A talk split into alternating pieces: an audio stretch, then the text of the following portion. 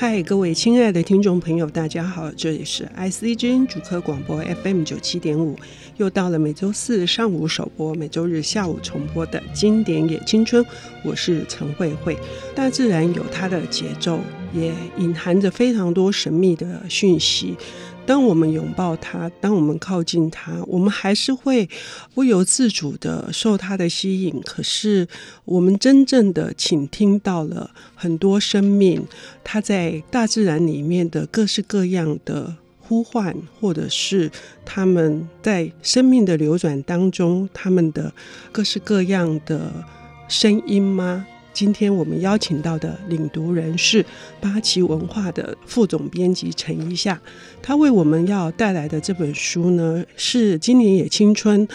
也曾经介绍过的一个作者，那当时所谈的一本书是他的代表作，叫做《极尽的春天》，当然它有另外一个译名，意义应该会更深刻一些，叫做《无声的春天》。那同时这位作者他的影响力应该是非常大的哈，就是他在环保运动上面也好，或者是自然写作上面，都是应该是一方翘楚。那一下这个请你来跟我们谈谈，今天是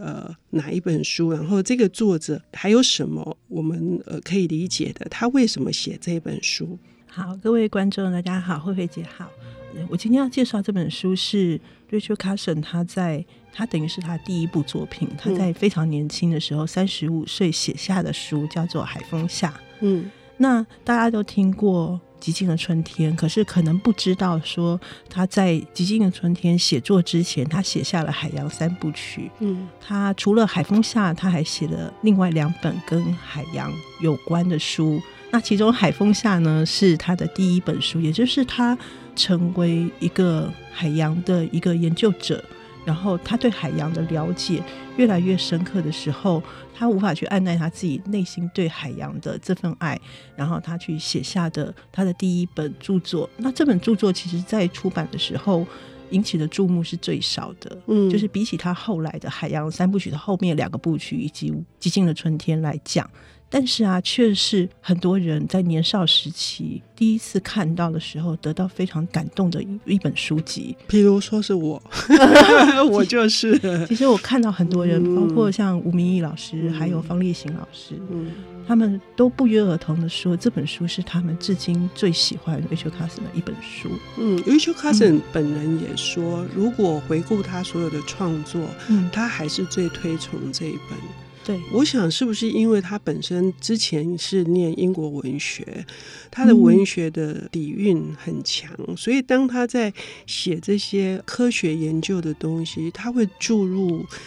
就是文学写作者的或者是情感也好，或者是一种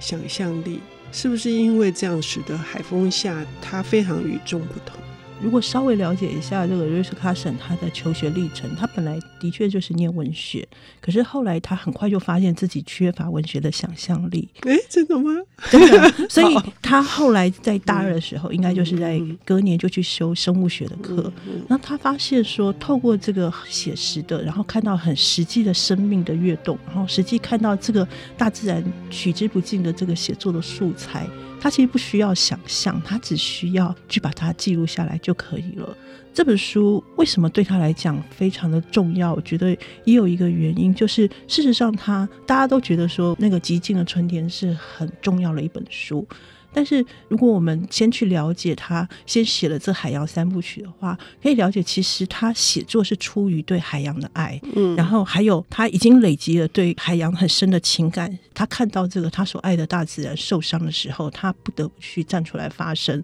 之后才写下了这个《极尽的春天》。那《极尽的春天》之所以可以这么受欢迎，也是因为他之前累积了非常多的文学的读者和科学的读者，然后这些读者后来就汇聚一起啊，就是成为他的《极尽的春天》的读者。所以我觉得那个他成为一个环境斗士，可能不是他自己本来想要的，可是他去写下海洋的故事，去记录这些海洋生命的跃动，然后这个应该是他内心里头最能够触动他的部分。刚一下说到一个重点哈、我觉得是眼睛一亮也深受刺激的，就是我认为我所读到的是一种文学的想象力，而对作者 Rachel Carson 来说，是大自然自然就赋予他这些记录下来的各式各样的风貌，而是不需要想象力的。这真的很奇妙哈、就是我们读的人，可见我们对海洋有多么不熟悉，是所以我们会在他的这个写作里面感受到律动，这些洋流，比如说他当他在描写这个海洋碰触到鱼的身体，然后产生压力，在鱼腹的这边，鱼的肚子的旁边经过的时候，当潮汐比较大的时候，然后鱼本身因为受到这个 push 这个压迫的力量而它会有它行进的这个动线，所以这个不是想象力，这个是真实的，是应该是说这些东西触动它的文学想象力就是如果是单纯只是为了文学而文学，我觉得对他来讲那个太干太贫乏了，所以对他来讲就是一个那么大的素材，然后就像刚刚慧慧姐讲的，这每一个细节对他来讲都是那么感动的，所以让他可以把他所受过的文学的这个训练，还有他文学的笔法，然后他所有对于海洋的诗意，可以透过这个科学写作，然后去把它呈现出来。因为真的很难想象说一些生硬的生态他们如何出生，然后如何经过食物链，最终难逃一死，可是很难看到这么美丽的意象，就是它的传达，就是几乎每一幕我读起来都很像是无声的电影。对，没错，就是如果我们真的要用比较生硬的科学的角度去看，你就会发现说其实他写的就是生物的多样性啊，写的就是各个栖地的环境，写的就是一个某一种生物的它的生命史，或者甚至写的就是食物链，可是它完全不会让你感觉到就是这么生硬的科学的一个一个的科学的术语或名词，它的确就是它注入了它的情感，然后就像他自己在写的前言当中说的，他其实有些人会批评说科学写作怎么可以用这么多文学的词汇，那么文学的情感，觉得他这个是一个很不严谨的写作，可是他说如果我不注入人的情感啊，就是应该是说我们其实是如果一直用人的观点或者想用很科学的观点去写这些东西的时候，我们会无法真正理解这些生命，所以他就完全用动物主观的镜头，就是他已经把自己的生命带入这个生命的里面，然后这些生命他所经历的所有的历程，然后他其实用了很多就是心理的词汇，对，本来对生物来讲就只是一个反射动作，或者是他的生命的驱力让他走向这样的道路，但是他用了很多，譬如说心醉神迷，或者急着赶赴一场宴会，就是这种是只有人的情感才会去描述的东西，但是他就把这些描写去放进去的时候，你真的会觉得说不会无聊，而且会觉得这些生命啊，它是真的是非常的蓬勃，而且是也跟我们一样是这样子充满了情感，而且充满了力量，在这个自然界孕育循环。这是也是非常打动我的地方，而且我愿意每一段都一读再读，可是它又有是一个怎样的一个韵律，可以让我们在理解这些生态的同时，我们又可以有诗一样的感觉。我们休息一下，等一下回来。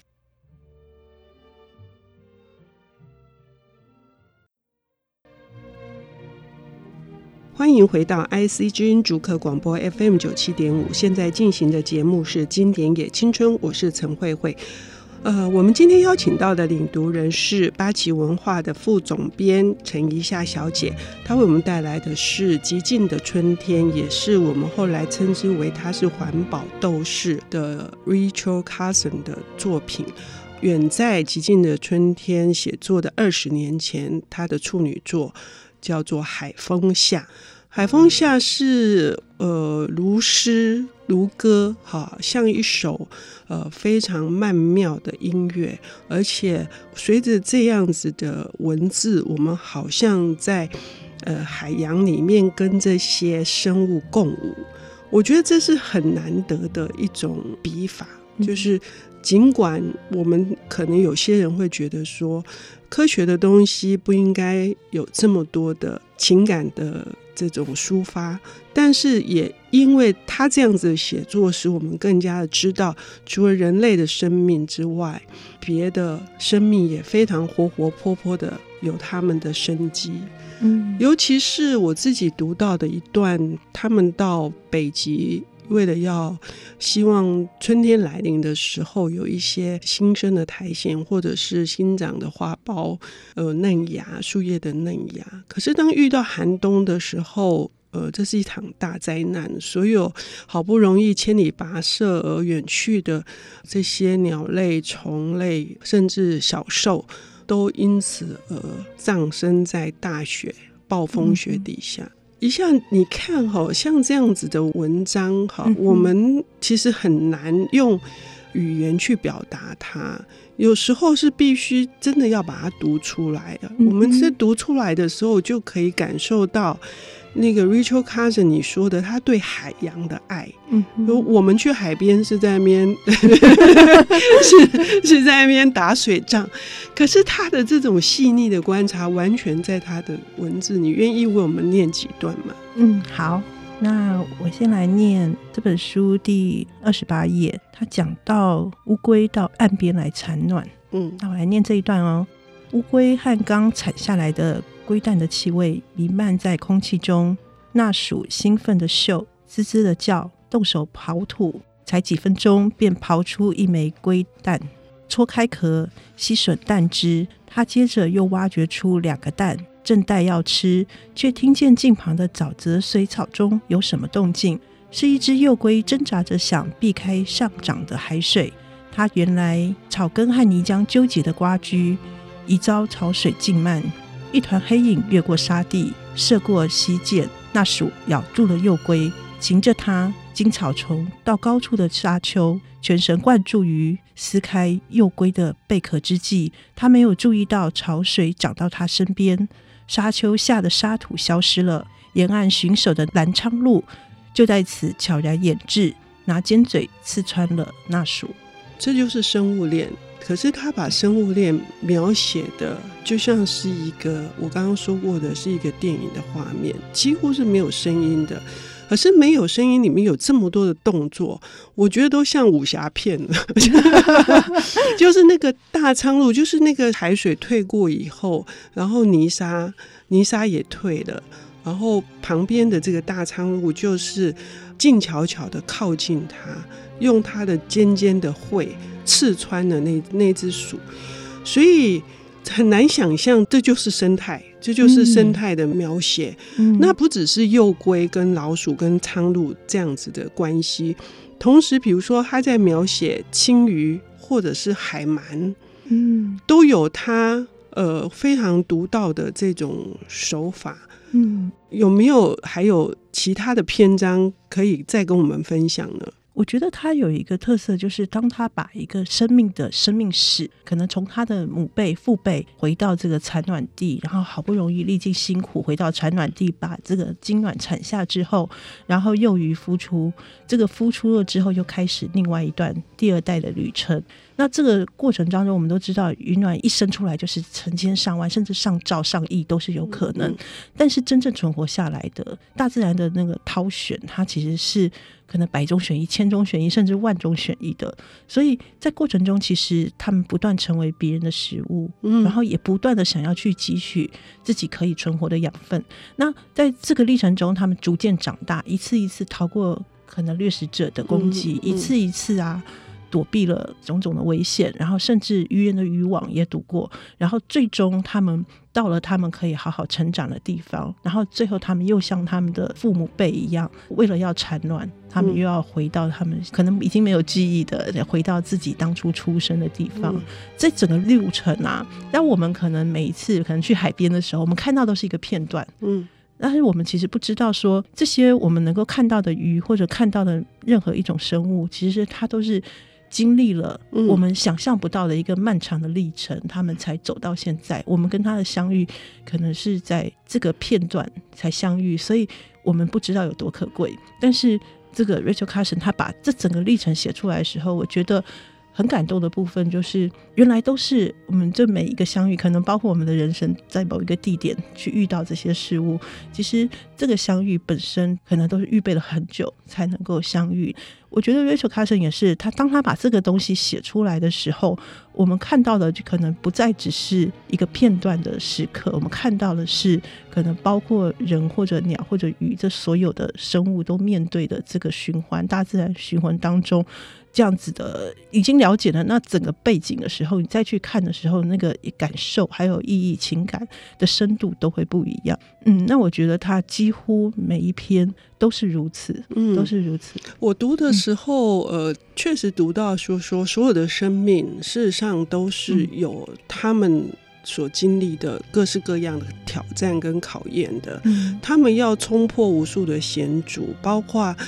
天敌也好，甚至就是人类猎捕者哈。其中有一段是这些乌鱼，他们要回到原地去产卵，然后他们要经过那个新架的刺网，然后后面还有一个大栅栏。那新架的刺网是几乎是一网打尽，所有的乌鱼的头卡在那个网的缝隙里面。那我们看到这一段的时候，我们就会其实会真的会回过来反思我们自己，就是我们在这边哀嚎着我们自己的生命有多么的艰难。那事实上所有的生命为了存活，或者为了去他们身体里面的各式各样的求生的这种本能或意志也好，他们也非常的努力。我感受到是所有的生命都很努力，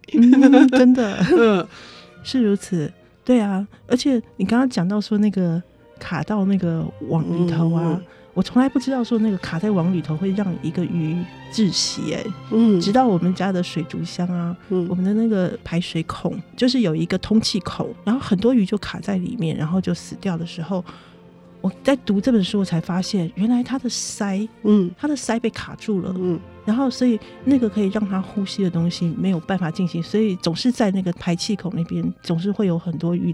的尸体。那不好意思有点岔开，但是我是觉得没错，就是所有生命啊确实都是历经了很多的历程，但是啊在这个 Rachel Carson 的书里头，你可以看到那个生生不息的力量，就是生命并没有因此而挫折或者停止下来，它还是随着大自然的春夏秋冬的这个四季的循环，然后整个宇宙的每天的潮起潮落，还是啊不断的啊让生命可以延续下去，所以确实是非常励志的一种感觉。但是这个励志并非只是一个很平面的东西，而是你看到这所有的历程的时候，你会知道说就连一条鱼或者一只鸟都是全力以赴的这样子来生活的时候，真的会得到感动。那这种尊重的感觉，就是尊重其他的物种，然后透过他们的这个生生不息的这种活力，这样生命力蓬发的这种表现，我想是也许就是这样子的一种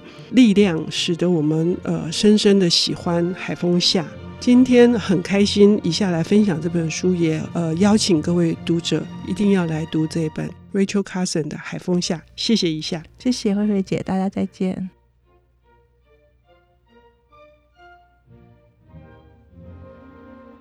本节目由 IC 之音与瑞木读墨电子书联合制播，经典也青春与您分享跨越时空的智慧饗宴。